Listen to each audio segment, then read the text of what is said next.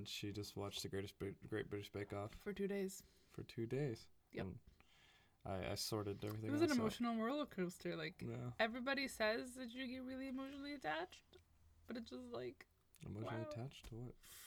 the show, Oh, like to the contestants. I thought you were talking like, about the emotional roller coaster that was your broken and now unbroken back. Oh, that's But you were talking about Great British Bake Off. yeah, one hundred percent. It is More important. More important. Absolutely. Like scale of one on to ten. Yeah. We do get quite passionate about crumb now. We do. Oh my gosh, yeah. You know what? Last night I just really, I was just by the end of the night, I was like, I need, I need something baked. I just, I need a baked item. I just. Mm, Also, I've just learned so many like informal British words. God, I love them. I love them so much. One of the judges, she's this old lady, and I don't. She can't be. Mary. Uh, Mary Berry, yeah, she's uh, can't be bothered to use the full word, so she's like, "That is absolutely scrummy." It's like, Scrummy! scrummy. What is that? And I thought it was a bad thing, and then I saw them all like happy. I was like, "Oh, sc- scrumptious! It's short for scrumptious." Scrumptious. Absolutely scrummy. oh my goodness.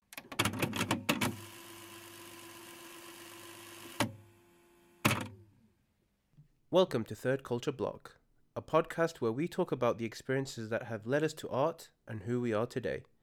This is Muhammad Ismail. Ahmed Mustafa. And Wisal Jibril.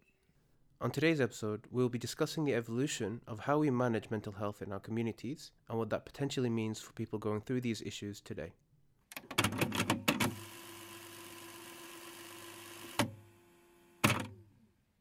Ah, the health of the mentals. I mean, of the mind. The mind health.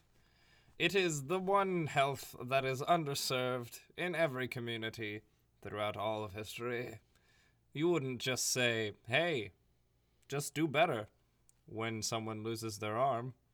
But that's kind of the advice when people are trying to accomplish their goals through depression or other mental issues. Oh, you're depressed? Just do it. No. Have you ever tried breathing? Have you tried meditation? No, my leg won't come back from Have you tried drinking water? Have you tried not being sad? or turmeric. Have you tried getting out of bed? But yeah, no, I, I, I, I agree. I think it's a good topic, um, and I'm glad that we kind of came up with it um, through the comments of our listeners. Hey, please leave questions and comments on our posts. On, Like, comment, subscribe. please, so that we can have more topics that are great like this. We one. actually got a few questions, by the way. I was gonna ask you. I was like, did anybody actually like give us? Yeah, we're gonna just don't to act like we never get questions. Oh yes, one of our deluge. We'll address them at the end of the episode, Oy, please. oy, oy, oy. We had to, yes, we had to, we had to uh, wade through the torrents of questions. Oh, truly, it is, a, it's a, an expedition each time. But yeah, no, I think uh, I think mental health is a good topic, um, especially since it greatly affects kind of how we do art and how we do things, right? Uh, I think oftentimes, you know, even the simplest things are resolved by just doing them, but the obstacles are far greater when you've got mental blocks or you've got like uh, issues that you're struggling through.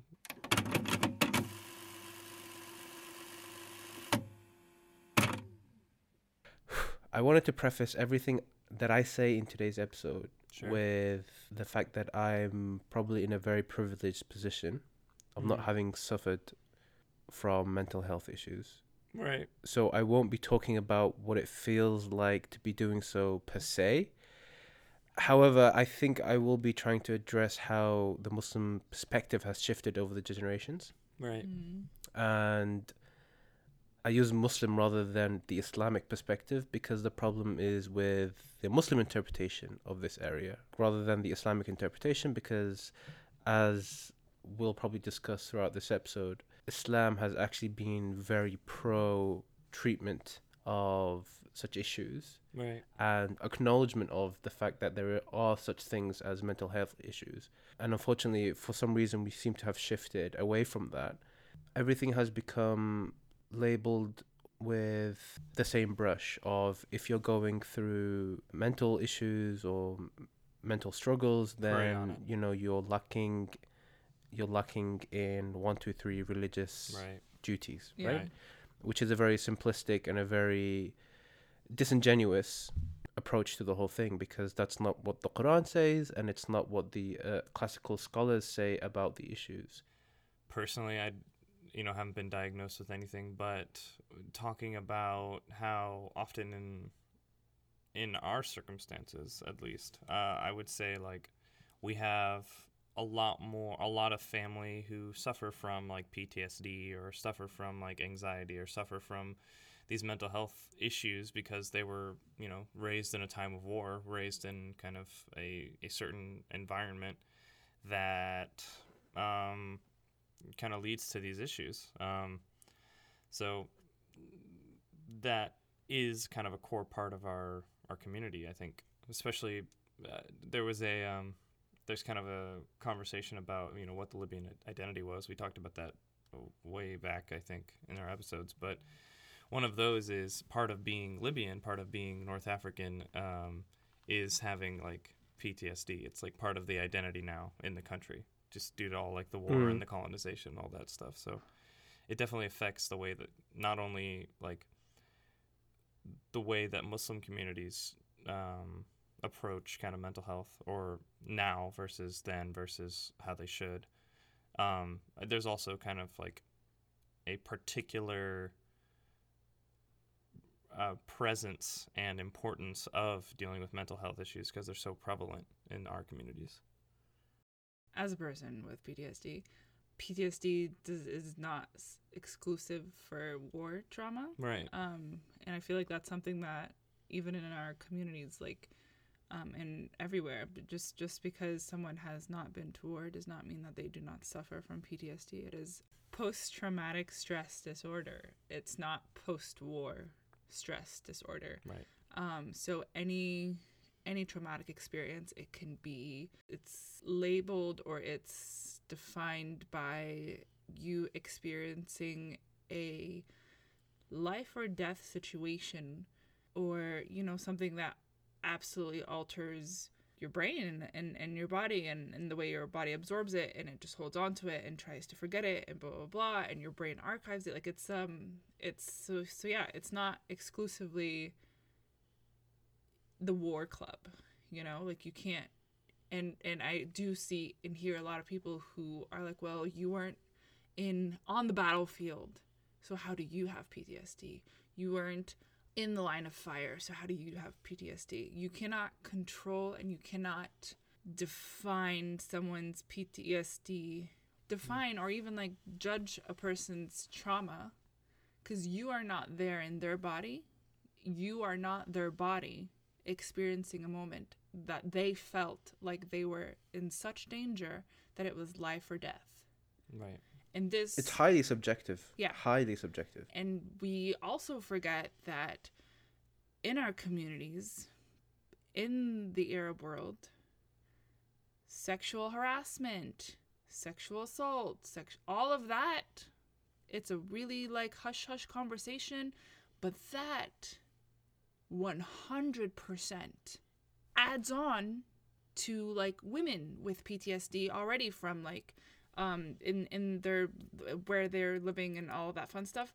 Add on top of it the constant sexual harassment they have to endure on a daily basis Like there and here, or there and like, here anywhere but it's also like like that's something that i feel like is not addressed as much especially in our communities and that it's like oh, okay like And I think it, it just right there with like what you were saying, Mohammed. Like it, it's something that's like mental health has kind of developed as a conversation throughout in like Arab communities, and I think this this is one thing as well that's not necessarily at the front of mind right now, but Mhm. is less hush hush maybe than it was in the past. Yeah there there has like that's something that's been like really interesting um that that it's been kind of coming up um like these so these these these are traumatic experiences that people don't for or forget or just don't or are misinformed or just don't think to connect to PTSD.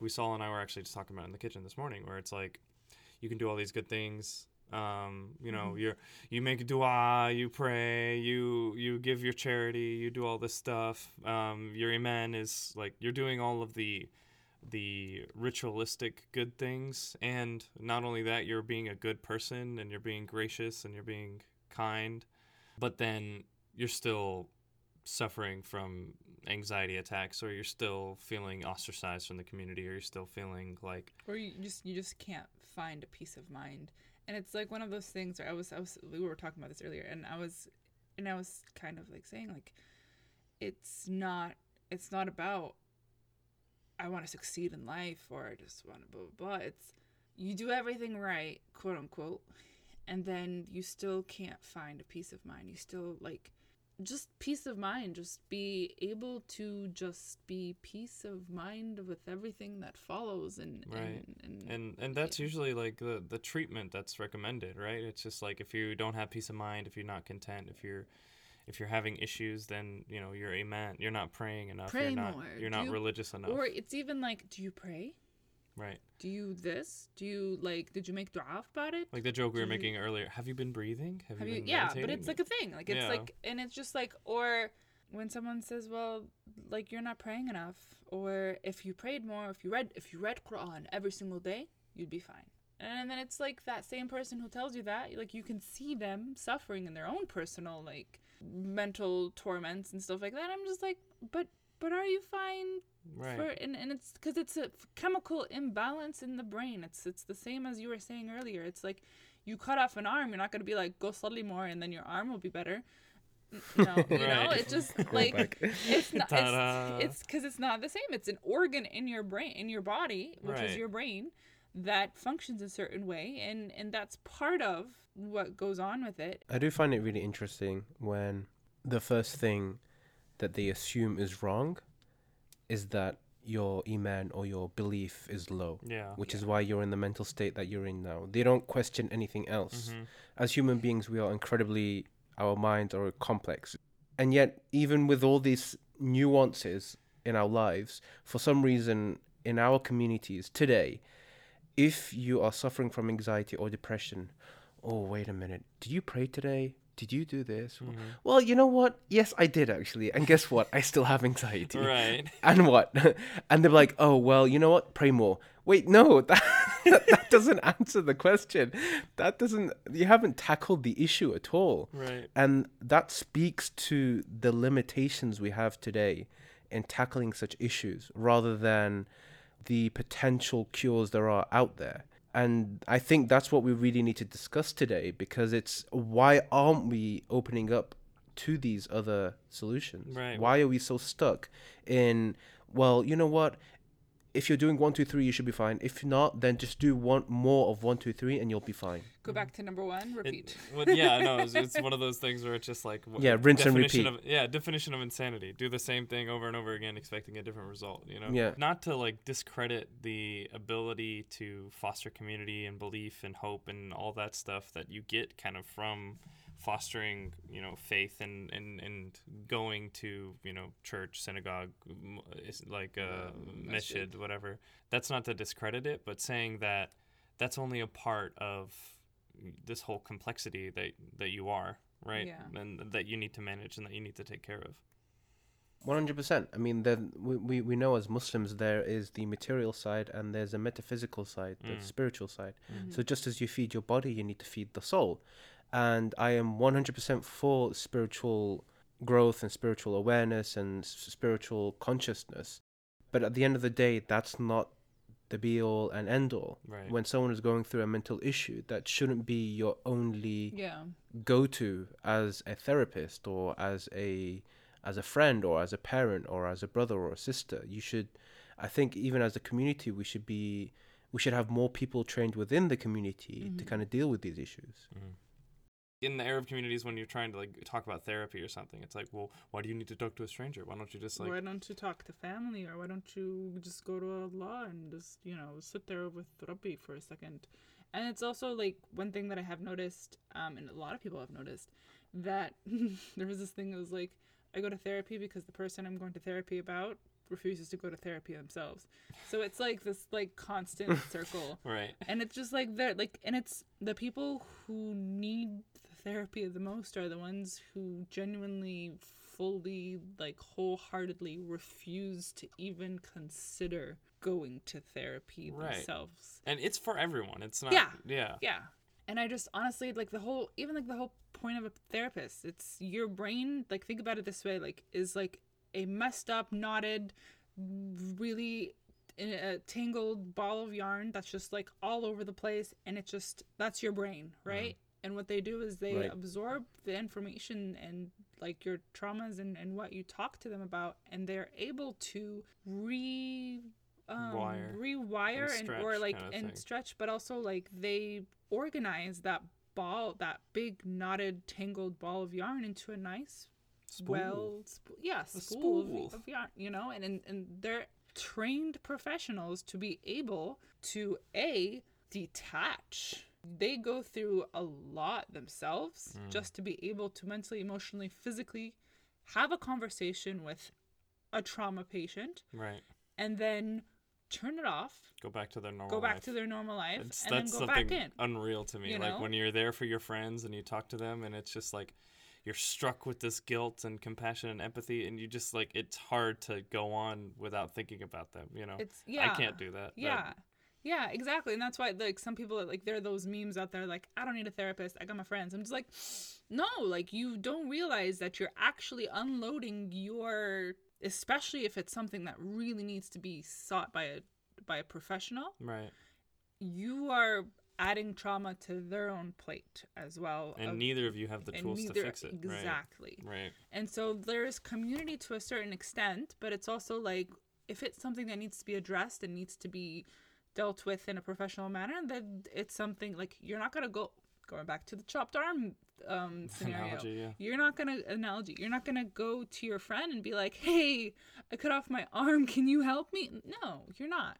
You know, so it's you're gonna go to a doctor, and the doctor is going to help stitch it up and clean it up and everything and all that fun stuff. Right. Um, so it's the same thing.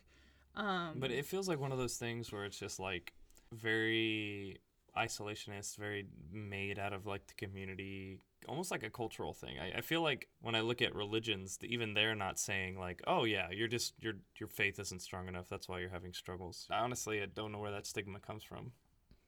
The very odd thing about this is that it seems to be a modern day thing because, classically speaking, scholars and influential Muslim philosophers were very much aware of mental issues and they not only acknowledged them, but they actually sought to treat the people who had the issues. So you had people like Muhammad ibn Zakaria al-Razi, right? He was what you would refer to as a polymath. So he was a physician, a philosopher, uh, and a scientist Mm. during the golden age of Islam. During that period where Muslims were just at the top of the game Right. in terms of exploring and discovering and they were influenced by verses in the Quran about seeking out knowledge and helping one another and bettering humanity through discovery of knowledge which benefits humanity rather than hinders. He was the chief physician of a hospital in Baghdad, Hmm. one of the earliest hospitals to be officially documented. Right. And one of the cities with the largest libraries, kind of historically, at that, Exactly. at that point. Baghdad was was going on.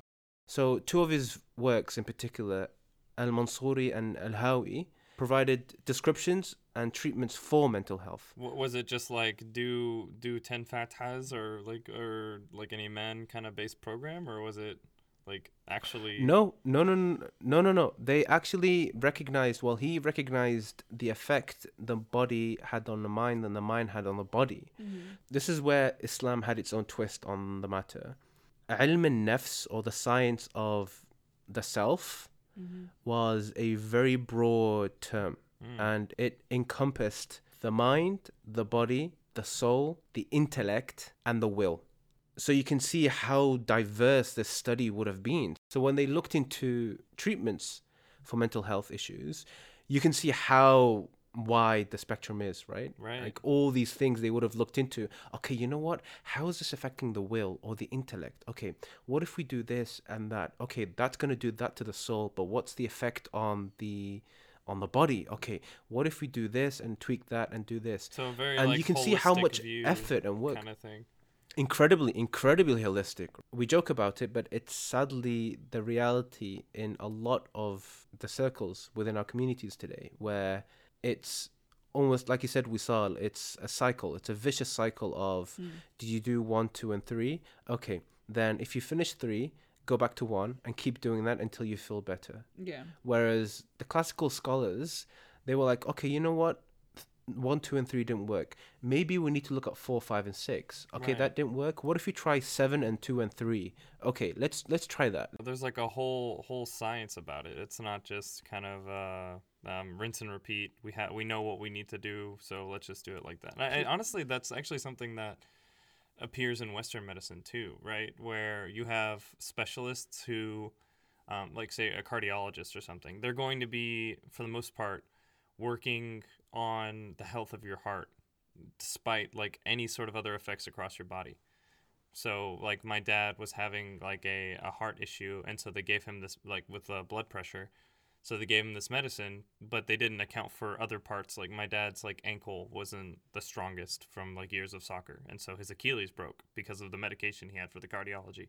Because it was Oh my like God, yeah, okay. so it's like super myopic where people are like, oh, we're focusing on this specialty, we're gonna fix this one thing, and not really taking a holistic view of like, okay, these are all the things that go into making a human body or go into kind of your mental state or go into uh, that holistic part i feel like has been left behind as we've as we've become more and more specialized. And I'm, i wonder if something like that is happening in our in our religious communities where they are quote unquote religious communities. And so they don't deal with any of this other stuff it's like religion will fix everything but there's no silver bullet The most frustrating part of it all is people like Ibn Zakaria al-Razi. Like he was the chief physician at the Baghdad hospital, right? So he has the credentials to be talking about these things. Dang. Yet today we have clerics and we have masjid imams telling you, uh, psycho- giving you psychological advice. And it's with all due respect, everybody needs to stay in their lane. Right. Yeah. I feel like the communities expect them to be able to answer these questions, right? Like it's it's less it's it's part of it is they're giving the advice, but part of it is communities expect like oh, if something's wrong, we can just go to the sheikh and the sheikh will fix it for us or the imam will, you know, tell us how to fix it, you know. And the hammer that they have is is like a Quranic one, and that's that's what they're going to use to solve all the problems.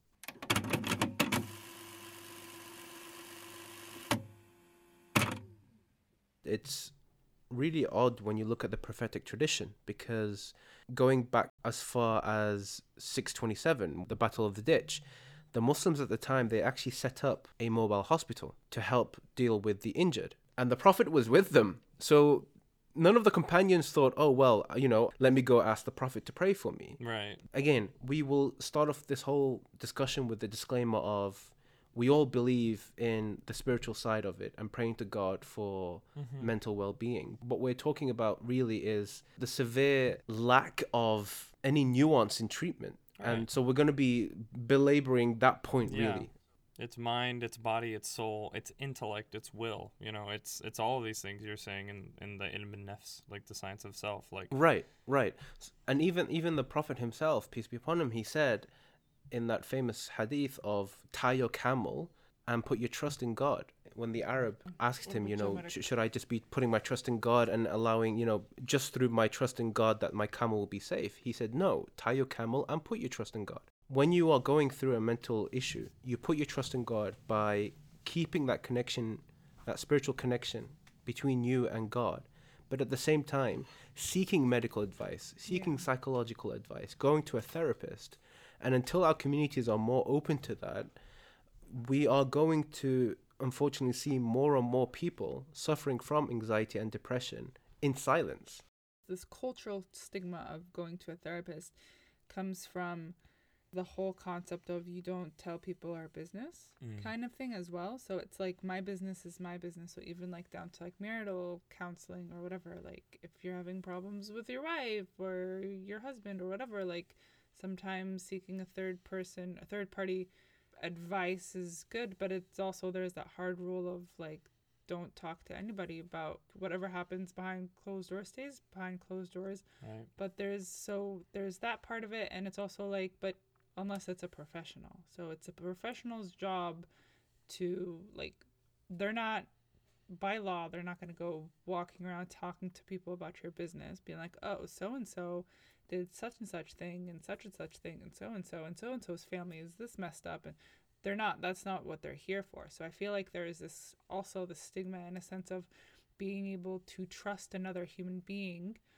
with your personal emotions your personal family like situations you're trying like and so you're just harboring it all and just absorbing it all just just not being able to deal with it or to filter through it or to process it because there's just this this constant pressure of you cannot reveal the family secrets to anybody which by the way everybody has family secrets.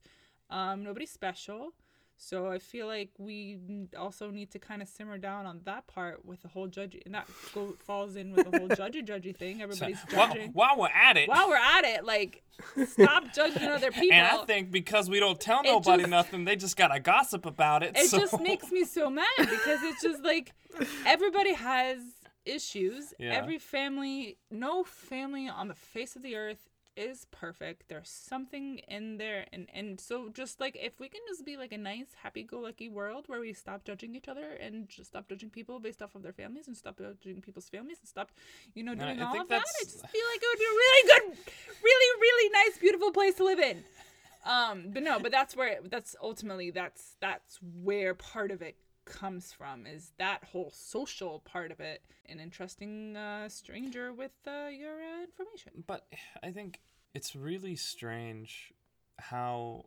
that manifests for us culturally. Like so in Japan and like in Japanese they have this concept called kaizen, which is the force or feeling to continually try and improve and to continually seek and move towards excellence, right?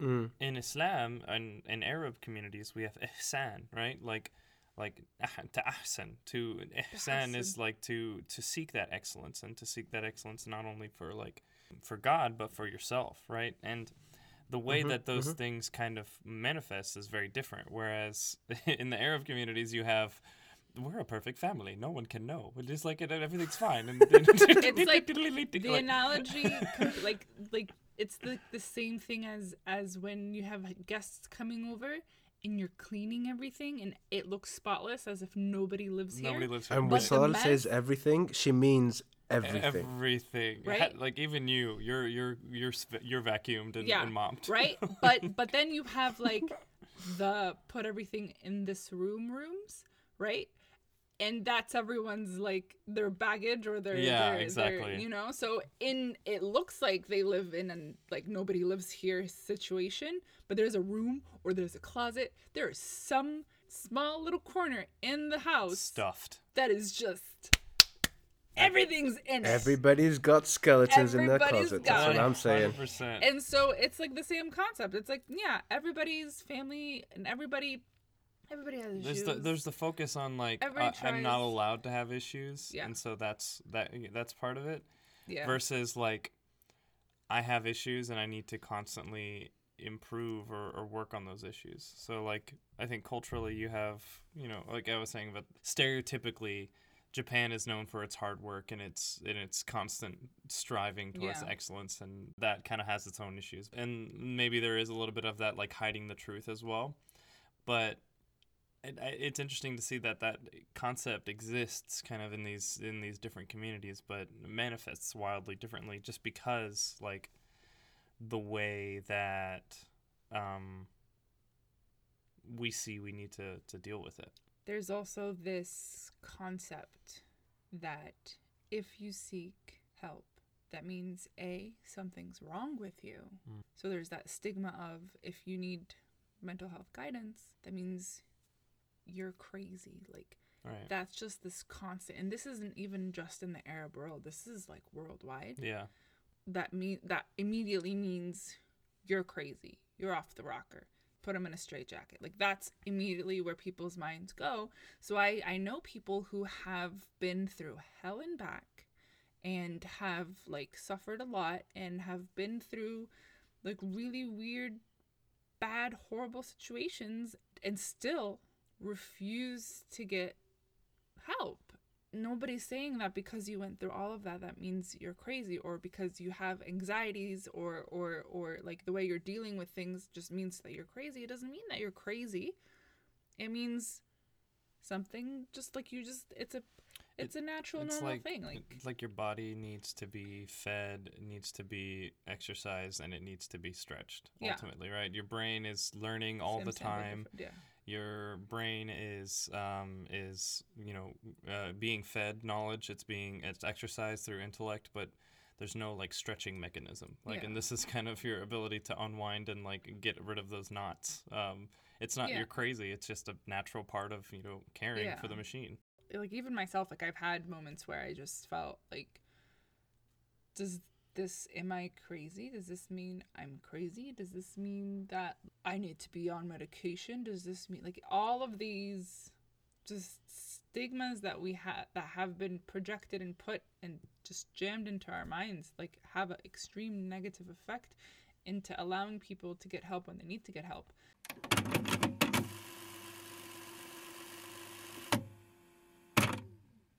And perhaps the most disheartening fact regarding this part in particular is not only do a lot of these clerics have this sort of mentality of simplifying everything, but also the wider community. So the people you would normally go to would, a lot of them, I'm not going to say all of them, Mm. but a lot of them would instantaneously judge you. And like you said, Wisal they would say, "Oh, Rakba Jinn," or "Is he possessed?" And Yeah. for some reason, that seems to be the go-to response if anybody's going through mental health issues. It's, "Oh, he's uh, he's possessed by uh, a demon, and this demon is making him or her act in certain ways." Right. And I have friends who swear blind that they have seen people do bizarre things because they were possessed and they were levitating and all this kind of stuff. I'm like, bro, come on, seriously. And this is a person of high intellect.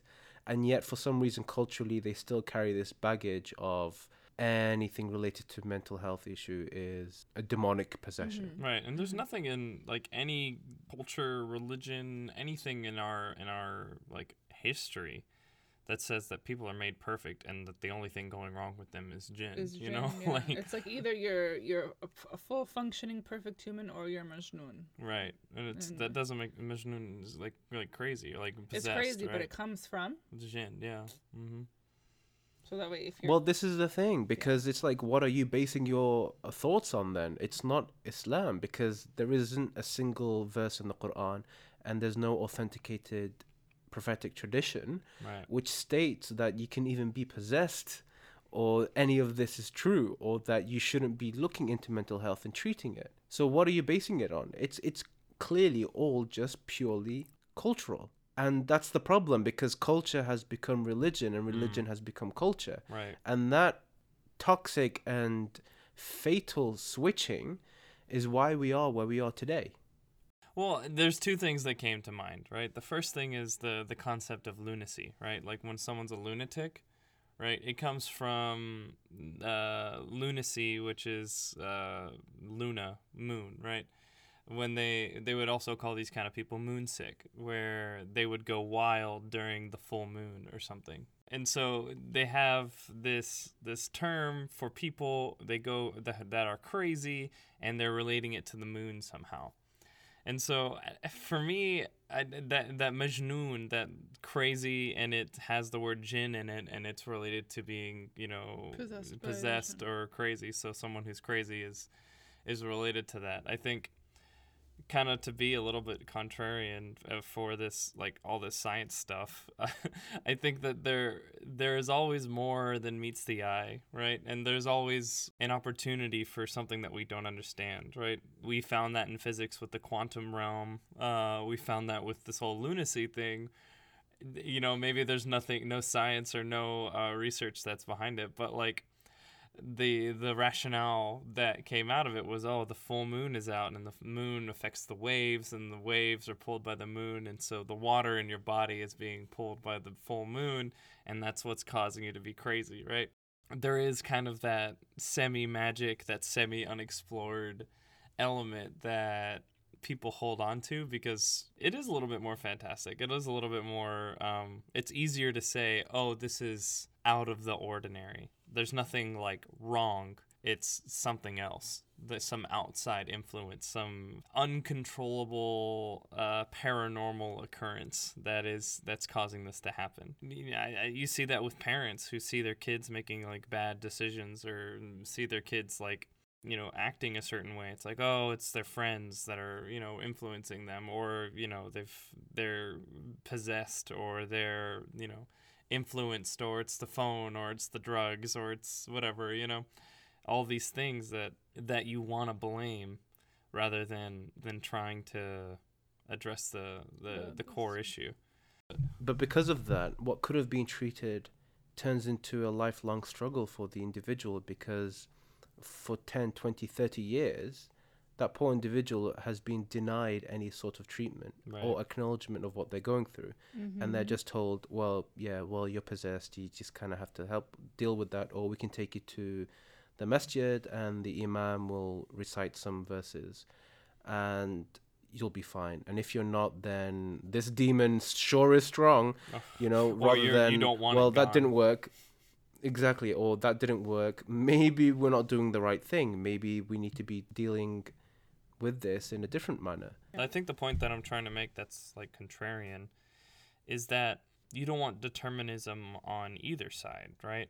You don't want a, rec- a religious recipe that will solve all your problems and fix everything, nor do you want kind of a scientific um, solution that's going to, you know, resolve all your problems. I think that therapy is great. I think that medications are going to be are great uh, to help you ma- manage like neuro neural blockers and stuff like that. But ultimately, it's um, I think having one way to solve an issue is ultimately going to fail. I don't want to discredit the effectiveness of kind of like spiritual spiritual remedies or like uh, non uh, traditional remedies because I, I think the mixing of them is is more of the solution than having a single answer that will solve any issue.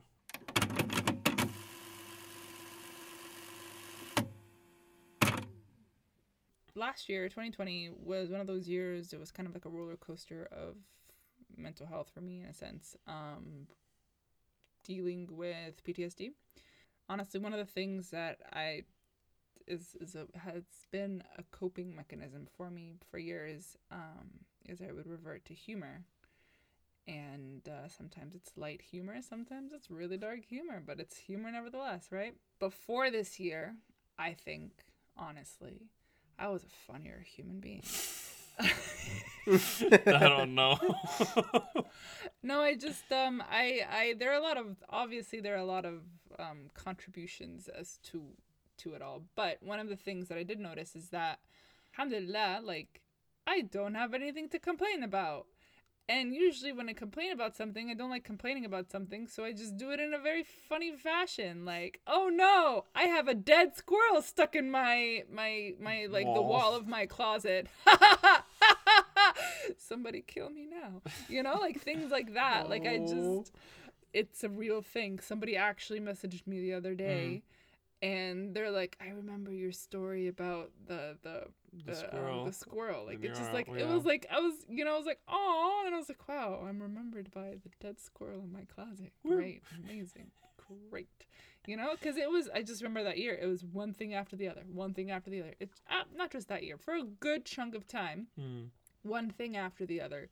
And the only way I could deal with it without absolutely losing my mind was to there are moments where really low where I just like yeah, um full on depressive episodes, um but and and crying and and and just a hot mess, right? But then there are a lot of moments where I just kind of like keep on keep it keep it going, keep it going, keep it going, keep it going. Kind of like survival mode. Survi- I've been I've been in survival mode for God knows how long. With that, it just the only way that I was able to still be a pleasant person while in survival mode was just dealing with my traumas and my emotions with humor, right? And then this year, I just I had like a really rough time dealing with my PTSD, and it was also because it was like the for the first time in a long time I had these just like a, a safe space for it to just kind of like come up in a sense where I'm not constantly like I'm not working 7 days a week. I'm not having to just band-aid my pain all the time. And so it just kind of like resurfaced last May when we went through an entire month of fireworks. Mm. And Mm. fireworks is a huge, huge PTSD trigger for me. So imagine every night, just, I'm like, I'm dead afraid of, of, of the sun to go down because once the sun goes down, the fireworks start. And it just like a constant every night without fail for a little over a month. And all throughout that month, it's just protests And and, just- people dying and it all just this like it just was like very high high high emotion and high like and then also to top it off just very glued to my phone and very it just was not a good time for me emotionally. And so going through that after the fireworks kind of passed by i was still tense um because with ptsd with your traumas your body absorbs. It takes the shock for you and it holds it. And unless you you address it and you come to terms with it your body will hold on to it. And you will have just like like tent like it's physical like physical physical tensions in your body that you don't you there is no explanation for it you're just bracing yourself for something you know? are not sure is coming. and yeah and so it's it's whenever you're triggered you're re-experiencing it reliving it with sounds sights smells all of these things are triggers you just find yourself disassociated all the time so time will pass you and you don't even realize time has passed you so i just kind of like spent a good part of the year in this um almost like a drowning feeling there's highs there's lows but there was when the lows were low they were really low working through my traumas and kind of like developing an understanding because I think it's the first time I actually sat down and was like, all right, let's knock this out, and having the ability to sit down and knock it out. Mm. Versus, like, in the past, I would have just like monthly therapy session, and that was it. Not that it doesn't help, but it was just, I had so much going on that I couldn't let it help me, Mm. if that makes sense. So I was able to address it. What does that to- mean? Sorry. in a sense of where the work that you do towards like improving i'm constantly on the go so i'm not able to fully sit down and reflect without external influences to be able like there's like there was like a lot where i just okay I, I went i sat down through therapy and i did it and but like but my intention wasn't fully there. Nor was i put in a situation where it was a like because before whenever i had um, firework triggers it would last like what like a week or so of because it would be like one day of fireworks Mm. and then or one incident of fireworks and, then it would trickle. So the recovering it was a lot a shorter span versus this was like an entire month of torment. Um so it so that happened um after i've started to feel improvement with myself and you know i was just like yeah okay like this is how it feels like to like not have full-time anxiety. Like whoa whoa you know? Um i i did i did a like the the, the therapy session that i went through was like the net um the narrative exposure therapy and where it's you literally sit down and you just get exposed to the actual traumatic incidents. Bam bam bam bam bam. So i went through that. That was great. Very fun ride. There you go. Look at that. I just I'm just like oh it was fun. It was horrible. Um not in a in a way of like don't do it. It's a it was just you relive all of your all of your nightmares. You relive them going through that after I came out of it, recovery and all of that fun stuff, and just like being able to cope doesn't fix you, but it helps you understand where your anxieties come from. So I'm able to, okay, I'm feeling anxiety right now. I can kind of pinpoint what is causing me anxiety because the human being was born with anxiety. You come out of the womb screaming, crying. That's anxiety. Anxiety is a normal thing, but it's being able and the levels of anxiety and how much external pressure has causing these anxieties and anxiety disorders that's where it kind of gets complex. You will never never have anxiety if that makes sense. I'm not a professional but a professional told me that. Uh. um and so yeah so i just found myself i was like wow i have nothing to complain about. I'm pretty good right now like how do you how do you channel How how do funny? How do you be funny for the sake of being funny? I genuinely relied on humor to cope with any negativity that I had. So now that I'm able to cope health in a healthy way, not saying that that's not healthy, but it's still like putting a band-aid on it, right? Where while I'm in the process of coping in a healthy way, You found that your humor is kind I of found dependent on your my trauma yeah, one hundred versus. percent, one hundred percent. You know, and I was just like, I'm am I not funny person anymore? Like, And I was like, honey, you're still funny. It's fine.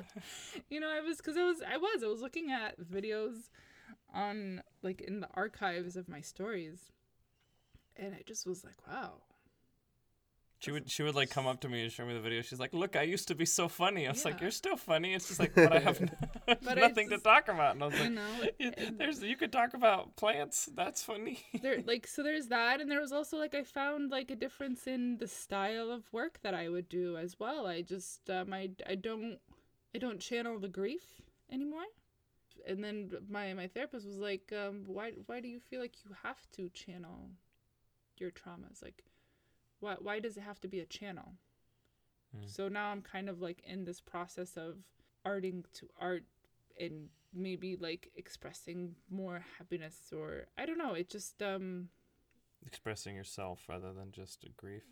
expressing myself but also but that's part of myself Yeah, well, I mean that's what I'm saying. Rather than that that part, then or realizing that it's not all of you now.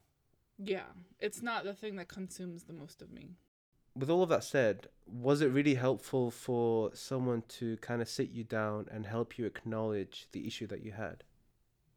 um yeah actually absolutely it was acknowledgement and confirmation uh, as well i guess i remember there was there was this one time i like was asked this is like years ago i was asked in like one of those um when you go to the doctor's office Mm. right and it's like um do you have depression blah blah blah and i was sitting there like i immediately in denial no i do not have depression how dare you ask me if i have depression right and only only Majnun have only depressed people have depression. I am not depressed, right? And not realizing that my body was harboring all of this. So with that, like it's just not even acknowledging that I have that there's like it's not there's something wrong with you, but that there's something that needs to be acknowledged, right? I knew that fireworks bothered me, but I never went face to face with it. And so I just kind of like hermit shelled um, hermited away into my shell whenever like Fourth of July or New Year's came, um, and just instinctively put headphones on, went to sleep early, didn't want to have to deal with the fireworks, right? And then this one time I was like, okay, well maybe, just maybe, if I look them in the eyes and I know that it's just fireworks, then it won't bother me as much. That was probably the worst thing I Oh you could ever do. I just I, I that. exposed I exposed myself to thinking ex- that's exposure therapy. Nope, no, no, no, it's not. And um, so my friend was with me, and she was um, I think at that time she was studying um, mental health, Mm. and um, she was like, "Yo, uh, so uh, you had a PTSD breakdown. I'm no professional, but yet, but uh, what I saw." seems to be PTSD, so may I recommend you go see a therapist? And I was like, you know what? That was the first time I acknowledged it because I had a full blown episode where I thought I had a, grasp on it, and I was like, okay, it's fine, you're fine. I was talking myself through when the fireworks are happening, but I could feel the fireworks in my chest, and I just I lost it. And when I say I lost it, I mean like the tears started flooding, and the feeling that it felt was every good memory, every bad memory, every good bad experience I had in Libya. Just imagine that in water form. And I'm sitting in a small little glass box where you can see the world around you. And the world can see you, but they're not there in there with you. And it's just a flood of emotions. Like, put the entire ocean into that box, drowning with emotions. And basically, what my my body did with my traumatic experience was it intertwined my good experiences and my traumatic experiences together, especially like when it came, for example, when it came to like Libya, right? So any positive memory pains me, physically pains me the same exact way a traumatic memory pains me. And so imagine holding that in you for years and disassociating all the time because you want to feel neither because you know if you feel this you'll feel this and if you feel this you'll feel this so you just try to just numb it which is your your your your brain trying to protect you so it tries to archive memories and there are experiences you don't even remember but your body sure as hell does Right, and those are like the tools that your body has to deal Mhm. with that stuff. Yeah. And I think something else that I, I, you got from kind of working through all this is not only the knowledge, but the you're equipped with better tools, Yeah. right? So like, I got little a little briefing, and so I'm not supposed to, you know, act as therapist, but I'll jump in and say like, hey, Wisal like. Remember, like you have this tool or whatever to deal with like whatever Yeah. you're thinking about. And sh- like that will come and that will be something that now you can use and that Mhm. you're like trained to use and that you're able to use to kind of deal and cope with whatever um, you're experiencing along with you know any of the the calm that you get from Mhm. religion uh, practice Um, like that going back to Mohammed question of acknowledgement, it was that recognition that, okay, there's something that needs to be addressed and there's something that needs to be worked through. And then I remember my first, when I went to the therapist for the first time, and I like, I just, it was really great because they put you in a really good, in safe environment for you to be able to safely talk about your issues, right? And by the end of it, like of me, like explaining what happened and explaining how I feel and all that fun stuff, I remember um, he was like, "So, uh, what do you think you have? Just uh, take a wild guess. Like, what do you what do you think you have? Did you look it up online to see what you might have? Because I feel like you already know what you have." I was like, PTSD? He's like, yeah, I didn't even have to tell it to you. You already knew what you were going through. And then we would work things out and, and like the whole, like all the homework and reading. And one thing is once you acknowledge what you're experiencing, it's very important for you to learn about what you're experiencing. So that whole knowledge thing comes into place and, and it just, um, and then understanding how to cope with it. And a big part of it is, is having a safe space to be able to work through it.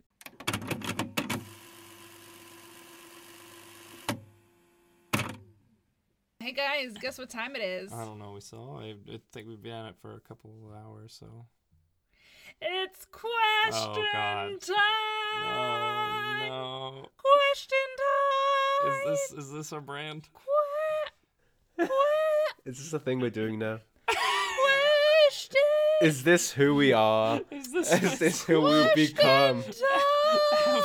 This She is won't not- stop. this is not listener approved question time. All right what's the questions what do we What got are the questions? I'm Hit keep- us. I'm keeping all four in there, by the way. I'm totally fine with it. No all shame right in all my right game. all right all right what, what do we got Muhammad? Okay. So we have. Do you think it would cut down on social expectations if Arabs were more understanding of mental health? 100%. Mm, 100%. To a certain extent. But why 100%? Just just Why jump back. 100% to a certain extent. Yeah.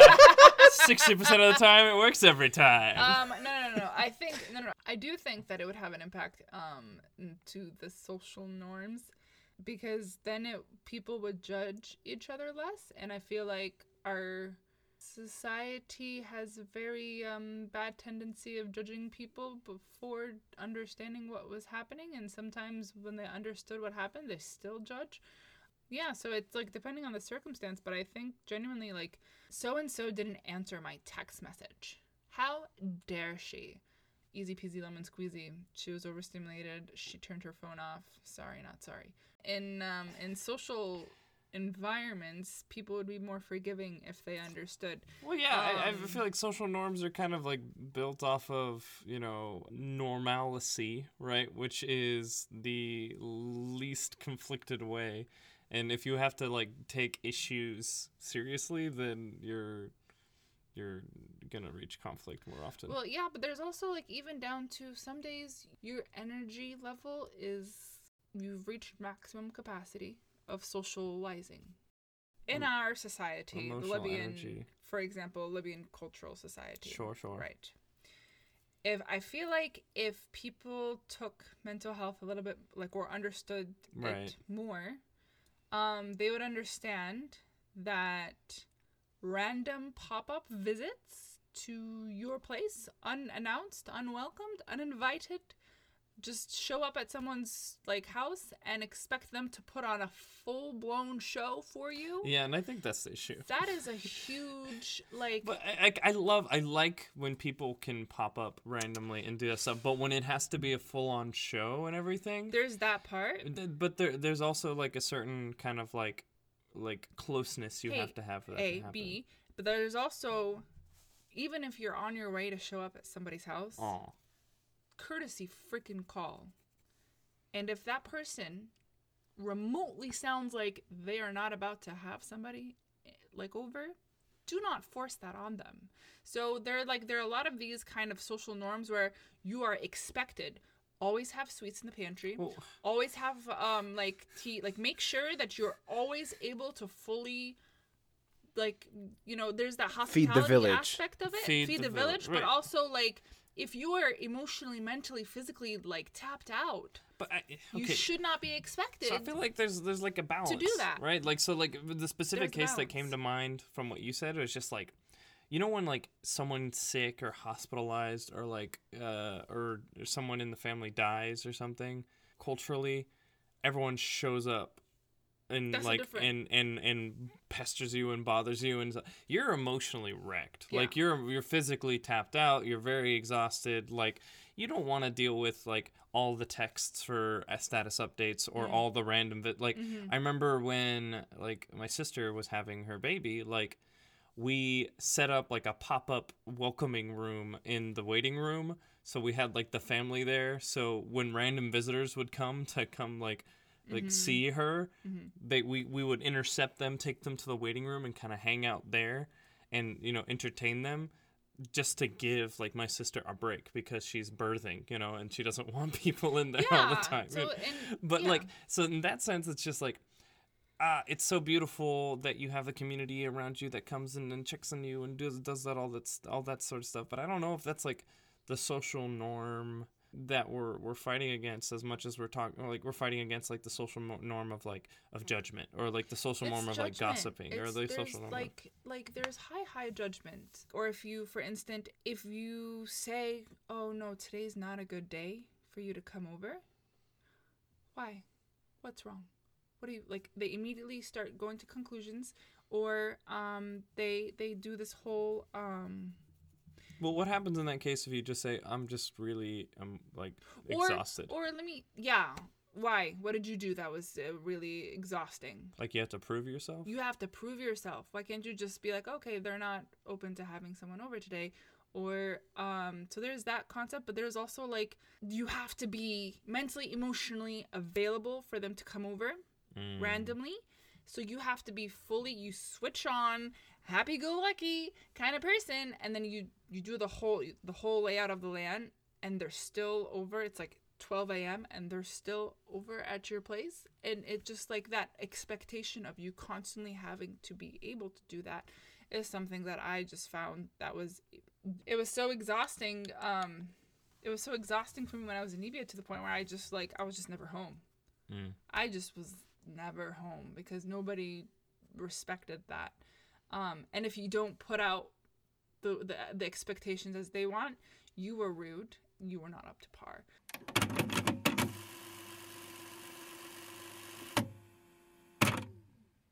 Thank you so much for listening in.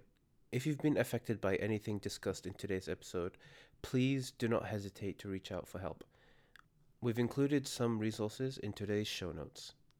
The issues and topics discussed in every episode of this podcast are for the community, so please do keep sending in your topic suggestions as well as your questions.